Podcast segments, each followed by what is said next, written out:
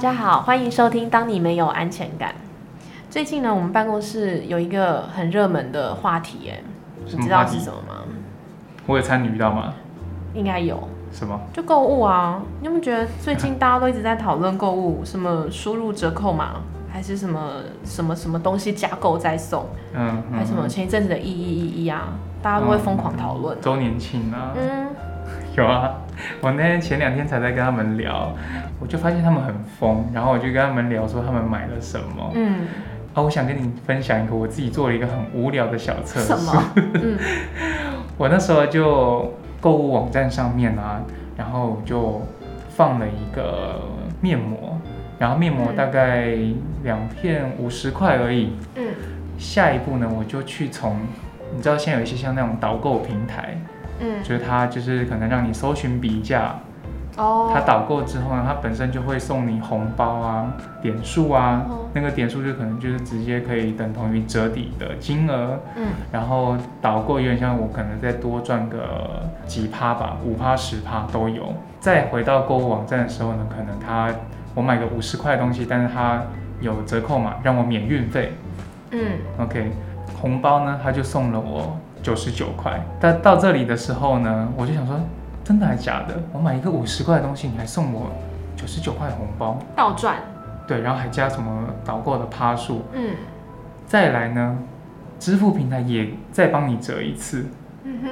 对，然后信用卡本身有一些绑什么行动支付，它可能也有回馈的趴数。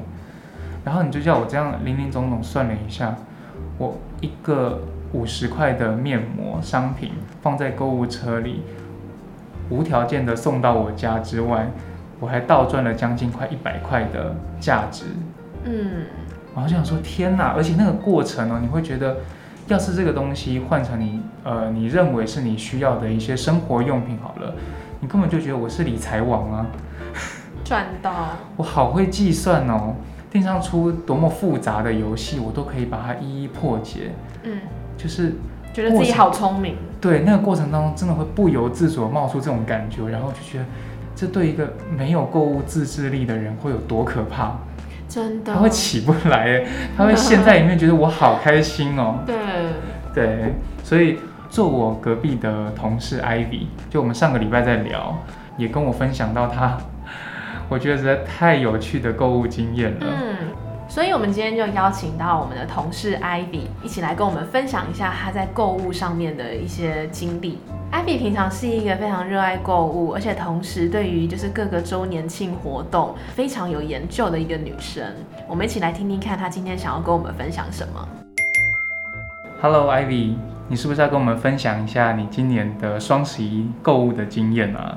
双十一的时候有买一些，嗯，但从今年开始就是陆陆续续买了蛮多的东西，比起往年来说，说你今年消费欲望是更高的，没错，为什么？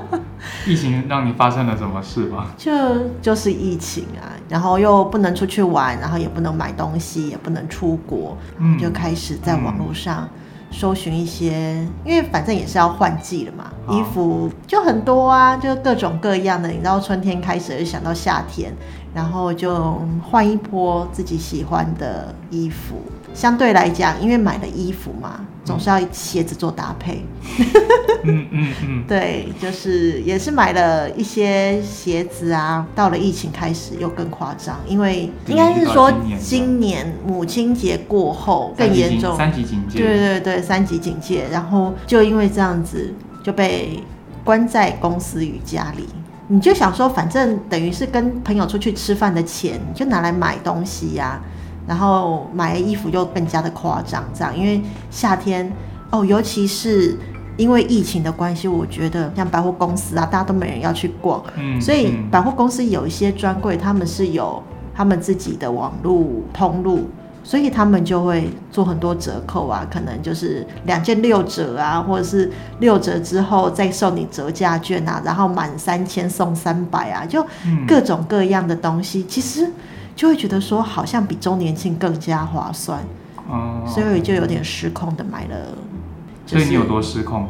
就是这段过程当中，鞋柜跟衣柜是有点爆炸的状态。所以你现在衣服都穿过一轮了吗？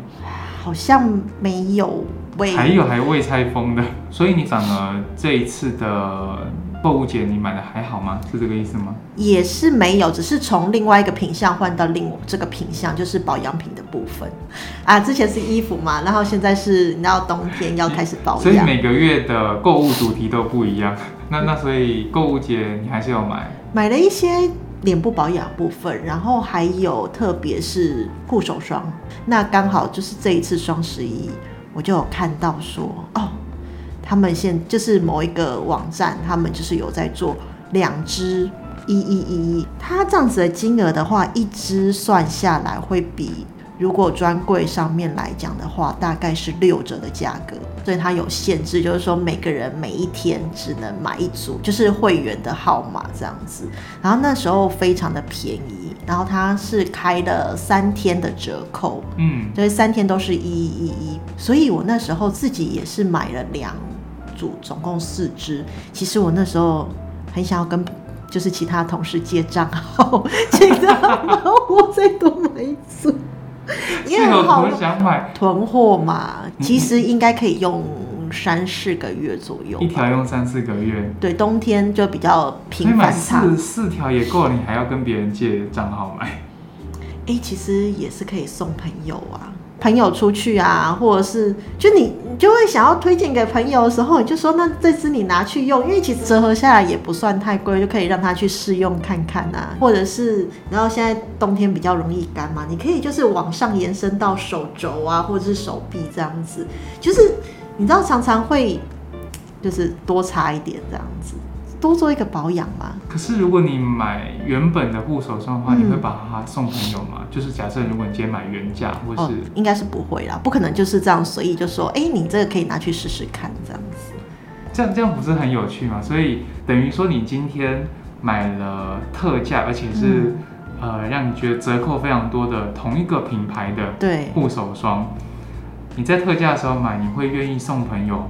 然后甚至把护手霜拿来擦身体，对，就是偶尔擦擦小腿或者是手肘这样，就是觉得不会就不反而我刚刚没有听到你有心痛的感觉，你反而觉得这是一种分享啊，对啊，这是一种就是物尽其用的感觉，它就是很便宜。但是你原价买的时候，你就不愿意做这件事情，你就会比较省一点。那你有没有觉得同一个东西你去买到的价格一不一样，对，导致你看它的眼光也不一样？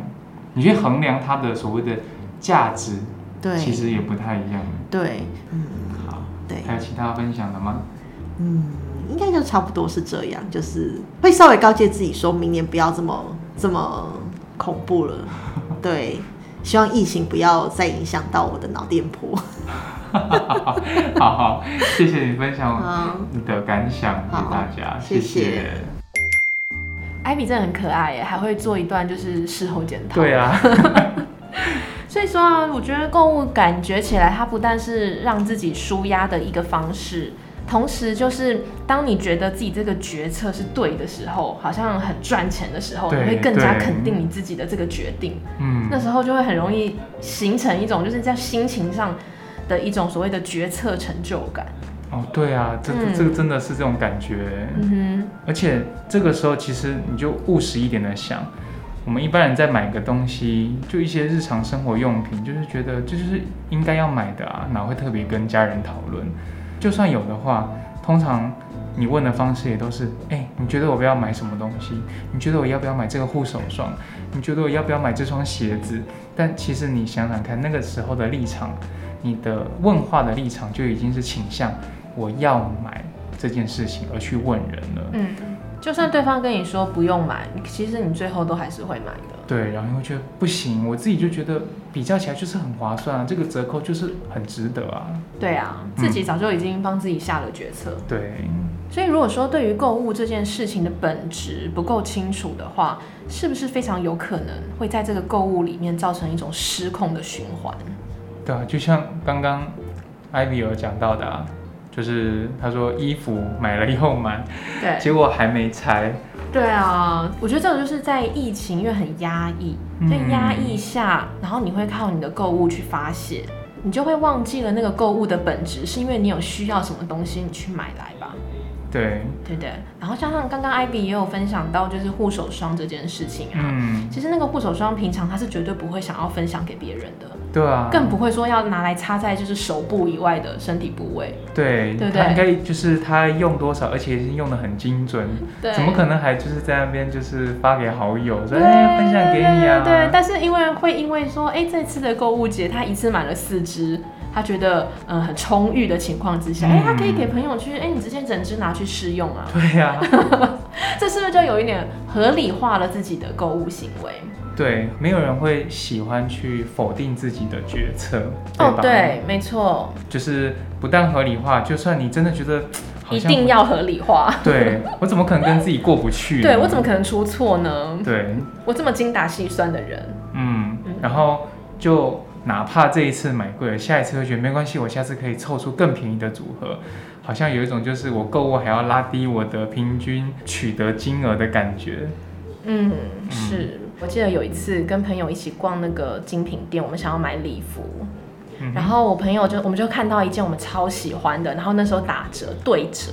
对折，然后我们就当然就买了，而且我们还想要就是买买个两件。本来没有这个计划吗？本来想买一件。哦，本来有要 但是这个不是我要说的重点，重点是我旁边的另外一位朋友，他就说：“天哪，我上个礼拜我才用原价买了一件。”然后她就非常失落，你知道这个时候她就转过头去跟她老公说。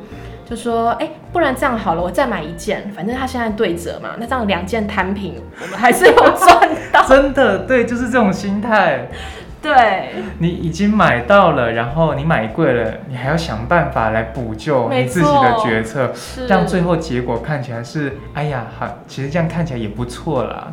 也没那么亏了。对。然后，如果你买到很赚的，怎么这么厉害又这么幸运，可以用这样的金额买到我想要的东西？是我反而觉得啊，就是商人们设计了这样子一整套的购物流程啊，就是让你就是关关突破，很像那个游戏 破关对解谜，嗯哼。然后让你自己可以觉得啊，这么多的优惠方案，我竟然可以找到一个最适合我的。就是让你在这个过程当中，呃，不但就是所谓的有吃有拿，还有着赚吧。哇，其实这种就是这种心态，那种就是觉得自己占到了好大的便宜。对啊，都是平，就是坦白来说，都是买一样的东西，可是我在这个时间就是有这么特殊的待遇。嗯，我懂。说到这边，我就突然想到，就是我不知道大家有没有想过，就是我们在周年庆期间，就是囤货，嗯，这件事情。跟就是我们在我们东西用完了要买的时候再去买，就是平常要买的时候就去买。对，就是这两种就是消费，我不知道有没有人比较过，就是真的差很多嘛？就是如果我在周年庆囤货，我觉得我自己省了好多钱，但是我们其实也的确买到了很多我们现在用不到的东西啊，等于你先预支了。对，没错。对不对？我觉得假设如果以日用品来说的话，其实你说真的差很多，就是。几十块到几百块的差别吧，嗯，它其实不会多到哪，就是如果你一次买省下的金额，大概也就是几十块到几百块。是，像我的话，我真的就是现在应该是说这一两年来，我就真的有试验过，哎，就是保养品也好，或者是衣服鞋子也好，那需要的时候再买。不囤货，嗯，然后我这样子发现，其实我的就就就支出来看，真的没有差多少，哎，嗯，因为真的就是小钱，对，所以你知道像我这样的消费习惯呢，就是每一次那种像一一一一购物节啊，就是我真的都很困扰，因为我就是一个非常大量，我就是一个非常大量需要网购的人，就是我不喜欢去实体店买东西嘛，然后我都会一直不停的就是。用网购，但是呢，每次一到这种节日，他就会告诉我说：“哎，不好意思，二十四小时出货这件事情取消哦，因为现在就大量物流，就是说你的东西要很可能要晚个几天才能到。”这个我真的很困扰哎，就连疫情期间，所以我洗发精都还没到。对，然后连疫情期间也是啊，就是全部的人都在网购了，所以就有一些店家真的取消了二十四小时出货的保证。我很多东西都隔，有些都真的隔到一周我才收到货哎。哦，就是不但它没有办法保证送达，而且它的送货时间还会变得很不一定。对，嗯，我觉得像这种节这种节庆啊，对我来讲我真的超级无感，而且有的时候一点点反感嗯。就是对于你来说，因为这是你固定要购买的一个循环，但是你反而会 一年就是有一两个时候就会特别。卡住了。对，所以我接下来要学聪明了，就是避开提早，再提早一两周先备货。好累哦，这也是一种你的消费模式，必须应应着这件事的改变。对，我觉得还有另外一个，就是刚刚说，如果他是一次买，大多数都会觉得，就是哎，我省下这个钱，这样摊算到每一个商品里面，其实还是赚啊。但我倒觉得另外一个隐形的成本是，你买了一次很多东西，好，譬如说很多人会买卫生纸。嗯，卫生纸这个东西，它是不是有一定的体积？你就想，原本你是买一袋，然后你就活生生的要变成买两箱，它才给你打折扣。所以这个时候你要有空间放，对你的储存空间，它本身会不会也是一种成本？收纳变得很重要。对，所以说当陷入一个买到赚到的这样的心态的时候，是很容易演变成失控的。所以，我们有可能就是让购物欲望来控制了我们自己，嗯，就变过度消费了。对，没错。所以，如果反过来说，当你发现你过度消费的时候，你有可能其实是在创造消费，就你已经开始在买你不需要的东西了。对啊，所以像在理财规划当中，顾问有时候如果碰到客户出现，譬如说过度消费，或是像刚刚讲的创造消费这种。情况的话，顾问首先很常使用的其中一个方法就是，他会透过在预算上的拟定，然后协助客户明确的分类。譬如说，食衣住行，它里面下面有非常多的细项。那经过跟客户合理的讨论之后，拟定出一个明确的数字。那超过这个数字，是不是代表，诶，我这个月在某一个项目的花费？其实是应该要更加警惕的。嗯，拟定预算这件事情，其实还有一个好处，就是当你今天预算出来的时候，在这个预算金额内，其实你可以尽情的消费。当你超出这个预算的时候，其实这时候你的雷达就应该响起来了。嗯，对，然后告诉你自己说，哎，可能差不多要买到这边喽，不能再买了。嗯，我记得我们在前几集有聊到，就是举债这件事情。我记得那时候的结论就是，我们都知道，就是不要过度举债。那用在这边的话，我会蛮想呼应一下哦，就是如果我们过分预估未来的需求，是不是这也是一种危险呢？就像过度消费这件事情，对，或者是觉得自己多买了，反正以后一定会有地方用得到。对，就是刚刚说的创造需求。对，嗯。但我希望大家不要误会，就是哎，我们并不是认为说购物节就不应该买东西。购物节这件事情它并没有对错，而是你看待它，以及你在购物节的时候，你的消费行为替它贴上了标签。所以，什么叫做适当的买这件事情，就是适当的这个标准，我觉得它非常的因人而异。那其实。你说购物节嘛，它其实就是三百六十五天的其中一个日子嘛。那有买就算了，那没有买也其实真的没关系，因为就像刚刚你有提到的，嗯，真的没有差太多。对啊，真的用完了再买，好像也不会怎么样啊。对，我们今天不论要去周年庆也好，购物节也好，千万不要认为你没有事先规划，你还能够。进到购物节那样子狂欢的气氛当中，还可以合理消费，这不是大多数的人能够做到的。是的，没错。今天的节目我们就聊到这边，希望聪明的你都能学会聪明消费哦。我们下次再见，拜拜。拜拜。